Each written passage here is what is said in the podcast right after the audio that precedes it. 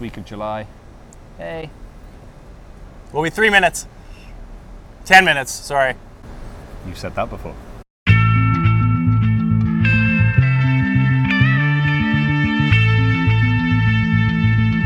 What's up, guys, and welcome to this week's Gentleman Marketing Minute. Gentleman's Cheers. Marketing Minute. There you go. Uh, and today we are talking about, well, really the June 2019 uh, market update and how we were right. We're correct. Not to say that we told you so, but We are usually right. We are usually correct. Yeah. And this was no different. So, right now, we've come to the end of the stride of the first week of July. Hey. Will be three minutes. Ten minutes, sorry. You've said that before.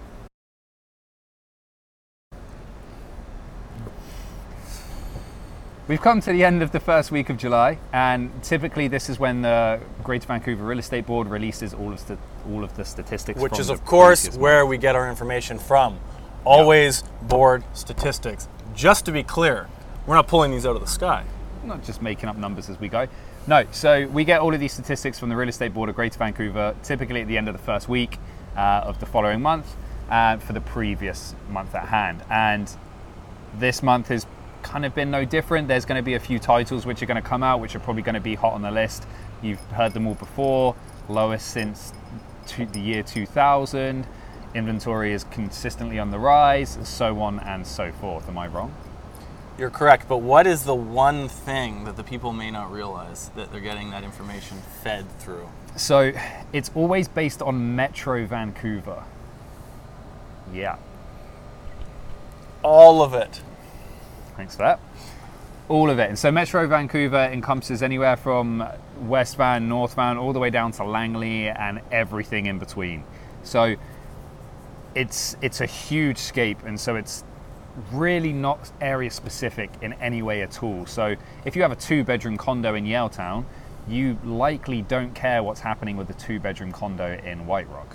Exactly. And to be clear, everything we ever speak about, market trends, statistics, and everything focuses exactly on our market, which is downtown Vancouver, east side and west side, the focal point of what we talk about.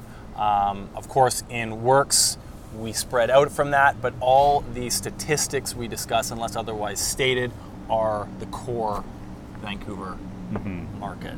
So some of the headlines that you'll probably be hearing on the news, which is also Metro Vancouver focused, are going to be housing supply continues to increase, um, lowest sales since June 2000.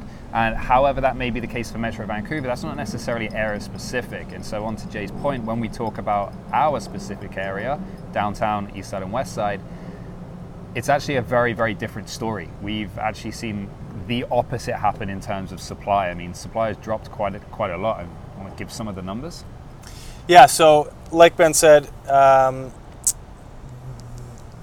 if you own a condo, for example, in downtown Vancouver, I mean, you can follow the market obviously as much as you want and keep an eye on what Metro Vancouver is doing. Um, but again, the likelihood of anything to do outside of Vancouver when it comes to real estate is not going to affect your pricing whatsoever or necessarily the climate of the market you are in here in downtown Vancouver. So, to give you some insight on exactly that, the decline of um, listings that we have seen last month. Uh, the largest is East Vancouver condos, which we've seen a listing decline 25.92%. So the listing inventory month over month has declined 25.92 for East Van condos, which is a quarter and huge.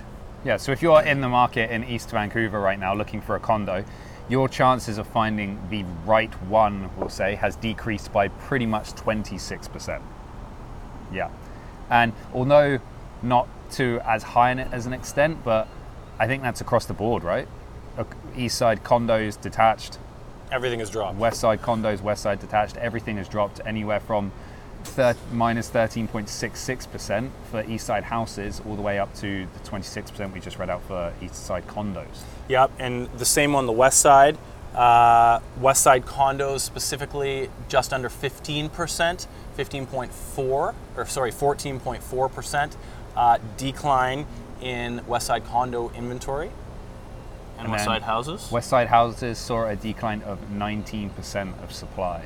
So now that's not to say that if you we're not saying if you're a buyer you need to absolutely go out now otherwise all hell's going to break loose if you don't buy now. We're just bringing the fact that there has been a significant drop of supply.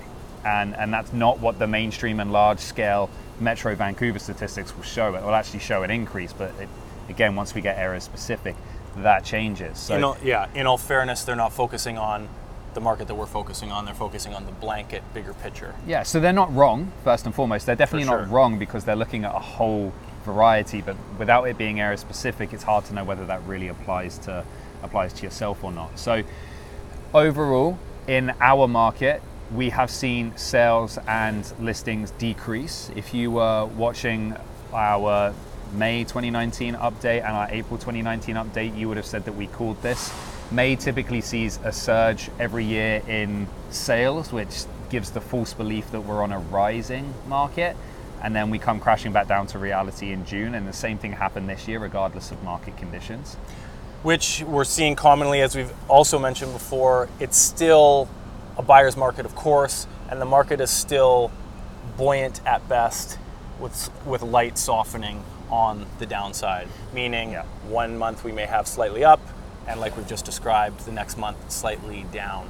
So it's again, we're not saying it's a seller's market. We're not saying there's extreme pressure for you to buy today, but just be aware that in this segment of the market, at least, the inventory numbers are coming down, or at least have this month.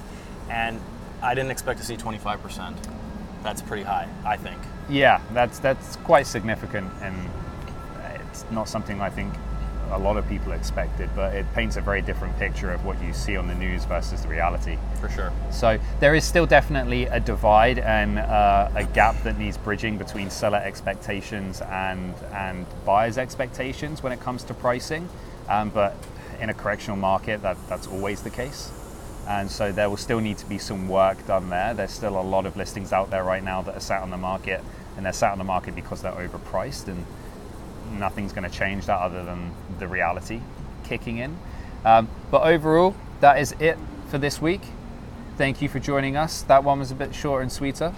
Thank you for coming to the Gentleman's Marketing Minute.